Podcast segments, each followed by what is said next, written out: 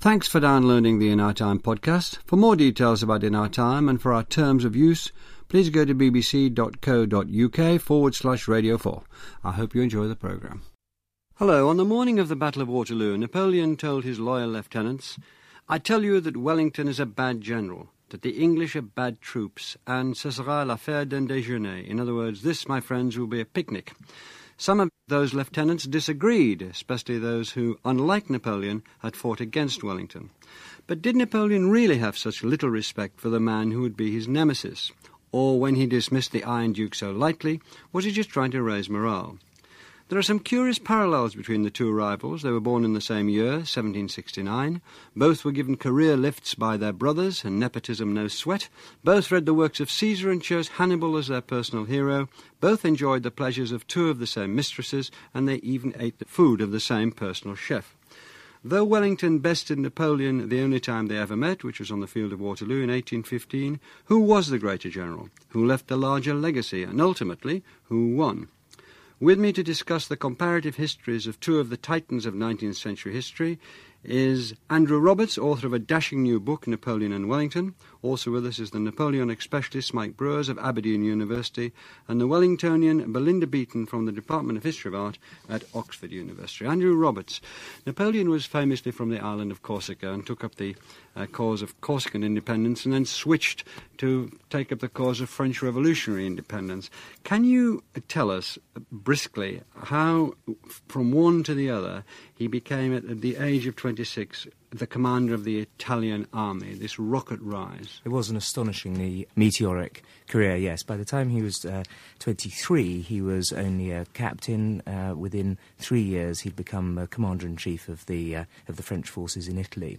He was tremendously lucky. At one point, he was imprisoned on his life uh, at um, and uh, could well have uh, been executed. And um, so it was, it was an up and down um, thing. The interesting a point also, bearing in mind uh, Wellington, is that he also, of course, came from an island and from that class that ruled Ireland at the same time um, as uh, Napoleon's family were uh, helping to rule Corsica. But do we see, obviously there was terrific drive. We talk about luck. He managed not to get himself executed, being a sort of follower of Robespierre uh, and all that. Was there any, was it noticeable? Are we looking at somebody who was noticeable from the start as a genius? He could not be stopped? It was really Toulon, the uh, siege of Toulon, in which he made it clear both to the other French commanders on the spot and also to his political masters in Paris that uh, here was a man of exceptional drive and, uh, and verve and ability. Uh, he was fortunate in that Toulon Toulon was a artillery um, engagement primarily, and he was an artillery officer. Um, but uh, yes, it certainly was more than uh, more than just luck. This was an astonishing man.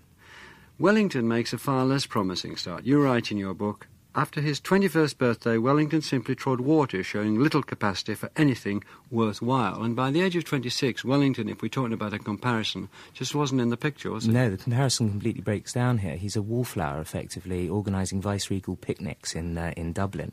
He's uh, somebody who, until really the summer of 1793, when he famously burns his violin. He doesn't give it to anybody. He doesn't leave it in a cupboard or sell it. He actually puts it in on the fire. Uh, a tremendously symbolic gesture, I think, of the way he's going to completely change his life. But there was no sign then of the Wellington to come. I mean, there was no sign of the determination, the doggedness. His brother had given him a decent job, and he'd left Eton with people said words to the effect of hardly could hardly have had a less distinguished career. Yes, um, which was made all the worse because, of course, his elder brother Richard, um, who later became uh, Governor General of India, was um, he won every prize at Eton and uh, very much put his younger brother Arthur in the shade. So we have those two then. Mike Broers Wellington then goes to India and made his name there, made his first name there. What was the basis of his success? Well, that depends on who you listen to. Um, I think particularly interesting looking at Andrew's book. Um, there's a feeling that Wellington really was a good general in India, um, that he was had the makings of an outstanding career. But there again, there is a fair amount, I think, in Napoleon's remark that he was a sepoy general.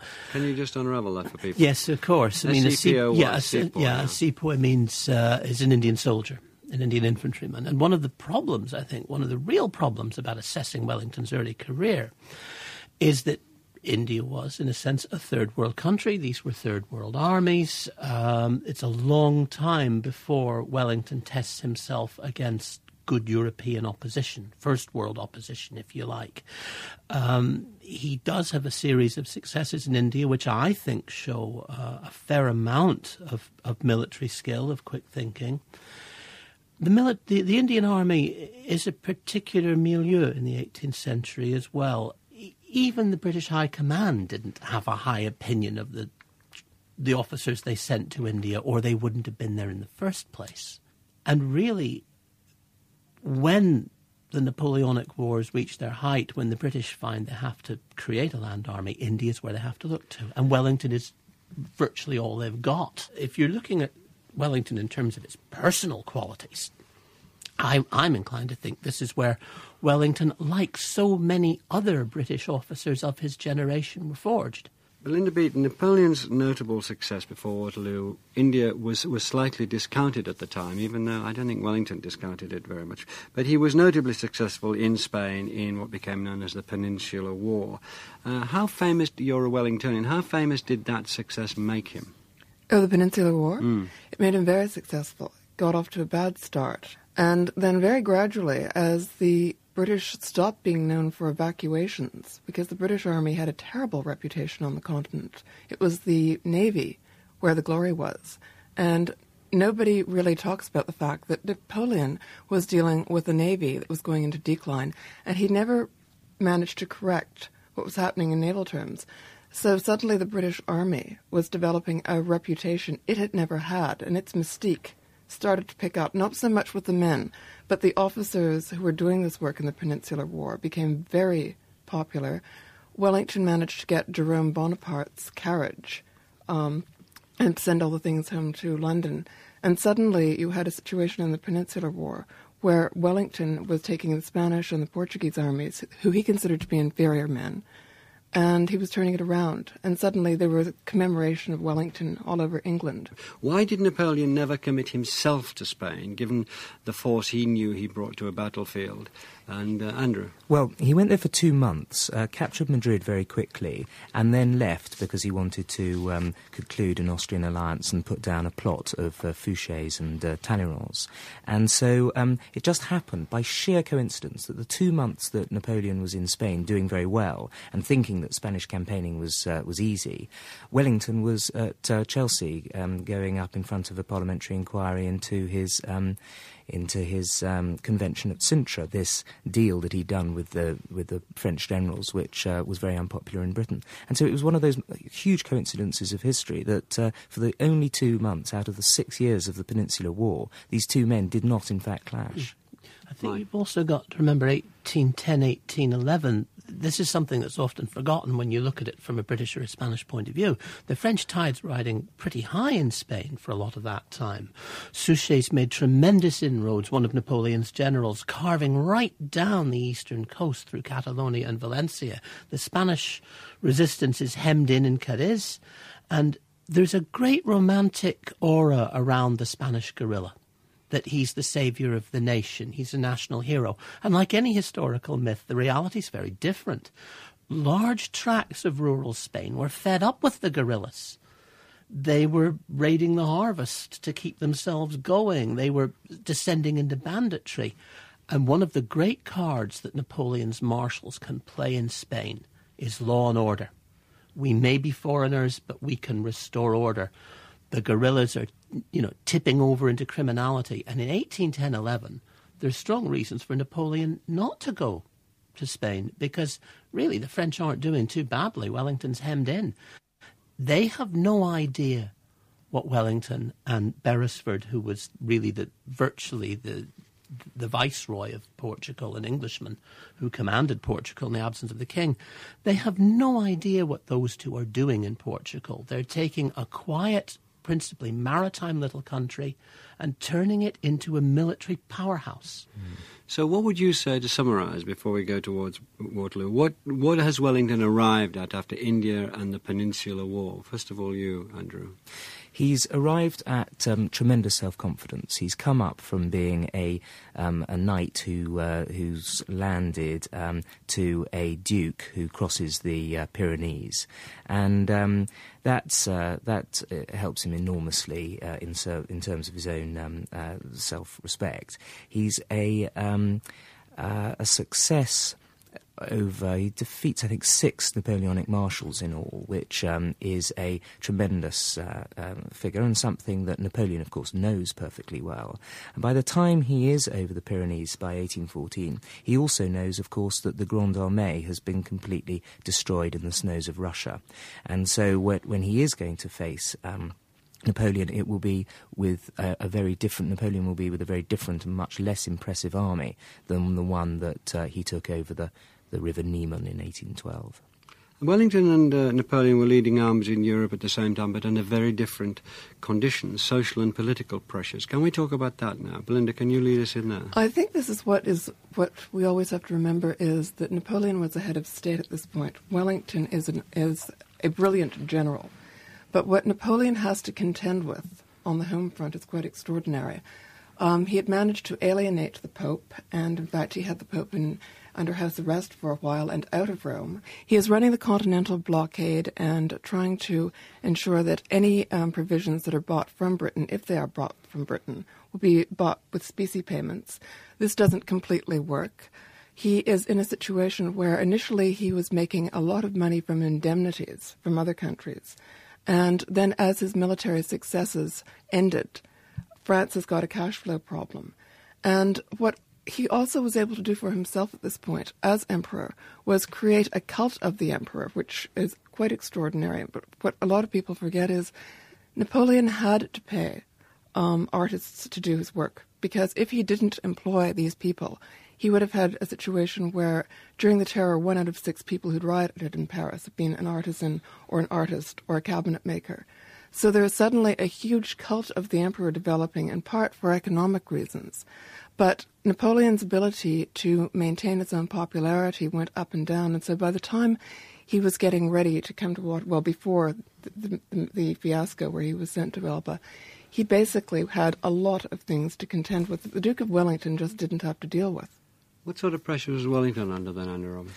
Um, severe um, political pressure back at home during the earlier stages of the Peninsular War, certainly. Um, the Whigs opposed the war, and uh, they were um, constantly threatening to form the um, government. That uh, would have ended the uh, Peninsular War pretty much overnight if that had happened. So he had political pressures back home.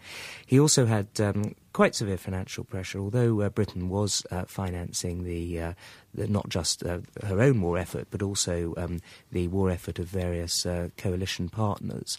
Um, there, there was always a, uh, a, a, the possibility of a of a tap on uh, on uh, resources. And then, um, right at the end, he uh, had a far more aggressive um, uh, French rearguard action than he was expecting. Um, uh, Marshal Soult put up a pretty mm-hmm. Um, impressive um, uh, fight down in, in southern France, and of course he was also in enemy territory. He was in France, so they both had these had these problems at the time.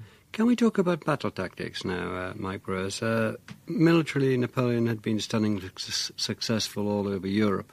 Um, Austerlitz, Jena, Borodino, Ligny, and even the, in the retreat from Russia. I mean, a year or two later, mm. he's he's back with his 1814 campaign, mm. arguably his most uh, uh, dashing and mm. successful campaign. So, was he an innovative general, and if so, what were his innovations, and what were basically his tactics? The tactics hadn't changed a great deal from those devised in the 1790s by the French revolutionary armies. Um, he's trying to break, as indeed his predecessors and his contemporaries were doing in the French army, with the slow moving 18th century tactics that really Wellington still uses to great effect. French army moves fast, um, it lives off the land. Uh, it can, but it can cover great distances. One of the things that Napoleon does, I think, that it's not exactly innovatory, but it is revolutionary, is that when he's preparing for his invasion of England uh, around 1834, and he has everybody up around Boulogne and Calais in the big camps, this is the basis of his future success. He trains those troops. They're all raw peasant levies by this stage. Most of the revolutionary army's been killed off or pensioned off. He te- teaches them how to swim.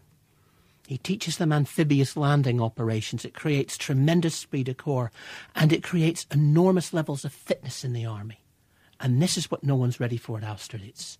Not so much the tactics; they've got used to the to the shock column and things like that. The shock column being sending The huge column columns. is simply a long, huge column of men, long and thin, to pierce a line, because most 18th century armies fight in a line, and you, you basically try to break it. Um, like a battering ram, like really, a battering wall, ram, yeah. really, yes, Yeah. but mm. moving very quickly, and the levels of fitness help to improve the, the shock impact, if you like. But the other thing that he develops at this time, over these two years, really, up in the Channel ports, is the cavalry. The French cavalry had been a bad joke in the 18th century compared to the, the Hungarian cavalry that the Austrians could draw on, the Polish lancers and the Cossacks that the, the Prussian and Russian armies could draw on. It takes a long time to train a cavalryman. Napoleon has that time in Boulogne, and he does. And in Murat, who becomes his brother in law and the King of Naples later on, he finds an inspired cavalry general. Now, what that means is that when Napoleon brings a big enemy army to battle, which is what he likes to do, he likes one big engagement it's not over on the battlefield. Your retreat is going to be harassed, possibly cut off by Murat's very large, very good cavalry. This is what he unleashes in Europe in 1805 at Austerlitz. No one's ready for an army that's as physically fit, uh, as well trained, with morale as high as it is, and indeed, right from the ranks of the soldiers to the marshals themselves, so very young and full of energy. Another thing that we haven't touched on is the very size of the army. The, the Grand Levée putting more than a million men in the field. And we have to remember at the time that France had a population of about 30 million compared with our population of about 7 million. And other countries were proportionately low compared with that massive population. Even so, he, put, he, he would put masses of men into the field. Now, Andrew, what was the impact there? Well, the impact was um, was revolutionary as well because uh, this levée en masse that was a French revolutionary concept, once it had got uh, someone like Napoleon to lead and guide it, became a uh, in a sort of blitzkrieg type situation, became a unstoppable force. And as you say, the astonishing differences from uh, um, in terms of proportion from today as uh, uh, the size of populations was such that the um, invasion of Russia was not such a mad concept in uh, 1812 as it was in, say, 1941 when uh, Hitler tried the same thing, because there wasn't this massive population uh, uh, disproportionate um, superiority that the Russians enjoyed, which was one of the reasons, of course, that unlike Hitler, uh, Napoleon did get to the Kremlin, did capture it. If it had been a two-season campaign rather than trying to do it all at once, and if he'd retreated earlier, and uh, if the Russians had given battle other than obviously at uh, Borodino, things might have gone uh, a different way. And I think Elena. it's important to note, too, that Wellington always said for the rest of his life that Napoleon had the better army. And this is one of the reasons he came up with Scum of the Earth. And we talk about conscription. And recent studies have shown that they had a tremendous problem with, with deserters in France, and it was not as easy to get men for the army as people have thought in the past. But what is interesting is that you had a situation where Napoleon maintained, um, Wellington maintained rather, that um, because the army was cross cultural and it came from different parts of society, they were actually better behaved and better to tr train and discipline. I think you'd agree with that, Mike? Napoleon's talking about his own army. No, this is Wellington on Napoleon. This is the interesting thing. Wellington always said that Napoleon had the better army. In a special memo he wrote, he said that Marlborough always commanded armies that were better than that of his enemy. And he said, I always commanded armies that were worse than my enemies. And this is one of the reasons why he really was proud of his accomplishment, because he had the scum of the earth, and they were the scum of the earth, and that he trained them into an effective fighting army. Well, let's talk about Wellington's effective fighting army. What about Wellington's thin red line? Uh, not, what sort, was that an innovation? And if so, even if it wasn't, can you tell us what it was? Because it became a famous factor, didn't it? Yeah, it, it's the perfect foil to the French column if it's used properly. Basically, it's a line of two, possibly three soldiers, hmm. dug, preferably dug into a position, and each rank fires in turn. That sounds easy, but it's very difficult to train people to do it because while one rank fires, the other's reloading. And that's very difficult with the weaponry of the time. One of the things that Wellington does to help this is he's very good at choosing his topography. He knows the geography of a battlefield very well and can dig his men into positions where that very simple tactic can work very well. But the training that goes into getting an infantryman to work like that is enormous. Can you just. Is there a sense in which Napoleon lost Waterloo, Andrew Roberts? How do you mean? Well, in the sense that had he made. In your book, you say, had he done this, had he sent more forces to Ney, had he started the attack three hours earlier, Yeah. had he done about three or four other things, he would have been more successful. He would probably have won Waterloo. Um, did his mistakes and did his underestimate and underestimating of Wellington and so on? So I've, I've mentioned already three things we could say It wasn't so much that Wellington won, Wellington and Blucher won, but that Napoleon lost. Yes, you could certainly say that. You could certainly say that.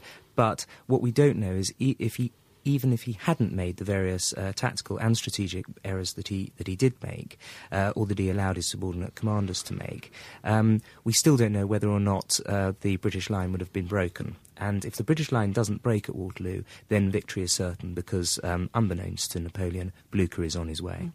What about uh, Wellington paid very uh, uh, he paid generous and lavish tribute to Blucher's uh, save, more than saving the day, didn't he? Cordial and timely assistance. It was cordial and timely assistance, but there are a couple of things that are interesting. First of all, um, Blucher suggested calling it the Battle of La Belle Alliance, and Wellington decided it should be called Waterloo because Waterloo would tip off the English tongue more easily, which I thought was quite interesting. The other thing is that Blucher was an old man, so although he was commemorated and celebrated in Germany, um, he also had a couple of accidents. He fell off a, off a horse, and Blucher was insane. And Wellington also quietly told people about how Blucher thought he was pregnant by an elephant. So Blucher doesn't get the same sort of glory in private conversation from the Duke of Wellington, though he was very grateful for the tro- troops. And I think it's also extraordinary that Blucher kept his word and arrived, and considering that he had been injured a few days earlier. And he wouldn't have uh, fought the battle. Wellington would not have fought the battle where he Mm-hmm. did had he not known that uh, that Blucher was on his way. Um, the the idea that we that uh, you know it can be seen as a German victory or an or an Anglo-Allied victory, um, but uh, is madness because you have to see them as a uh, as a joint victory because that was the whole basis of the battle plan. I think part of it was too that Blucher could not speak French, and Wellington, as a result, had a far greater role in the diplomatic process afterwards. He was sort of more cosmopolitan, and that made a big difference in terms of how Wellington was able to orchestrate things after Waterloo. Let's, let's spend a few minutes talking about what they thought about each other, which is one of the uh, threads of, uh, of Andrew's book. Um, at the time of Waterloo, despite what Napoleon said to his generals that mo- on the morning of battle, Andrew, you give me the clear impression that he'd got a reasonably high respect for Wellington. I think in um, over 11 different occasions, um, six of them on Elba, but also spreading back all the back, way back to the uh, Peninsular War, Napoleon said positive or admiring, openly admiring things, always in private.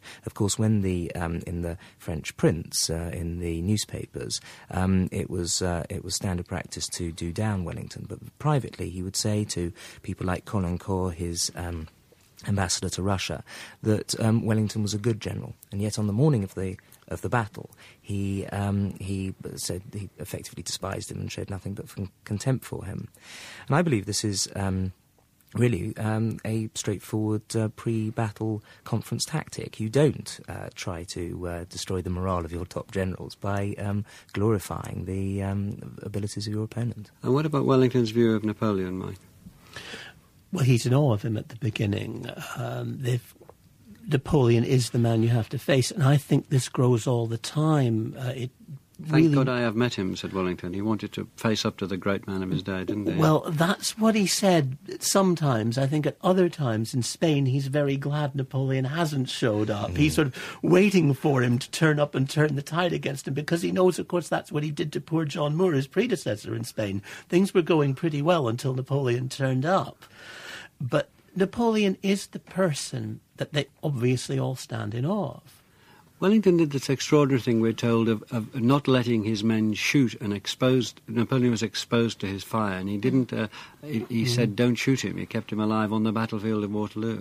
Very important that, because uh, had he been killed in what was considered then an ungentlemanly way, um, we might have got, rather as you did after the uh, First World War in Germany, a legend, a, a, um, stab in the back legend that um, the uh, hero worship of Napoleon would have um, known no bounds in France because uh, he had been killed by sort of dishonourable means. However, had he um, fought the battle and lost it in a straightforward and fair fight, which is what happened, uh, it was much easier for the uh, Bourbons to be uh, to be restored. Your use of the word gentleman takes us to the sort of legacy, one of the legacies uh, in the 19th century of, of Wellington. The cult of the Battle of Waterloo grew massively, and of Wellington. There's something you have to remember about the gentleman and the upstart, and that is that Napoleon sat at St. Helena dictating his memoirs, but he also wrote a will, and in the will, he was willing to reward an assassin who who'd missed Wellington in Paris, and this was the ultimate indication that, in a way, I think Napoleon lost the Battle of Waterloo, that his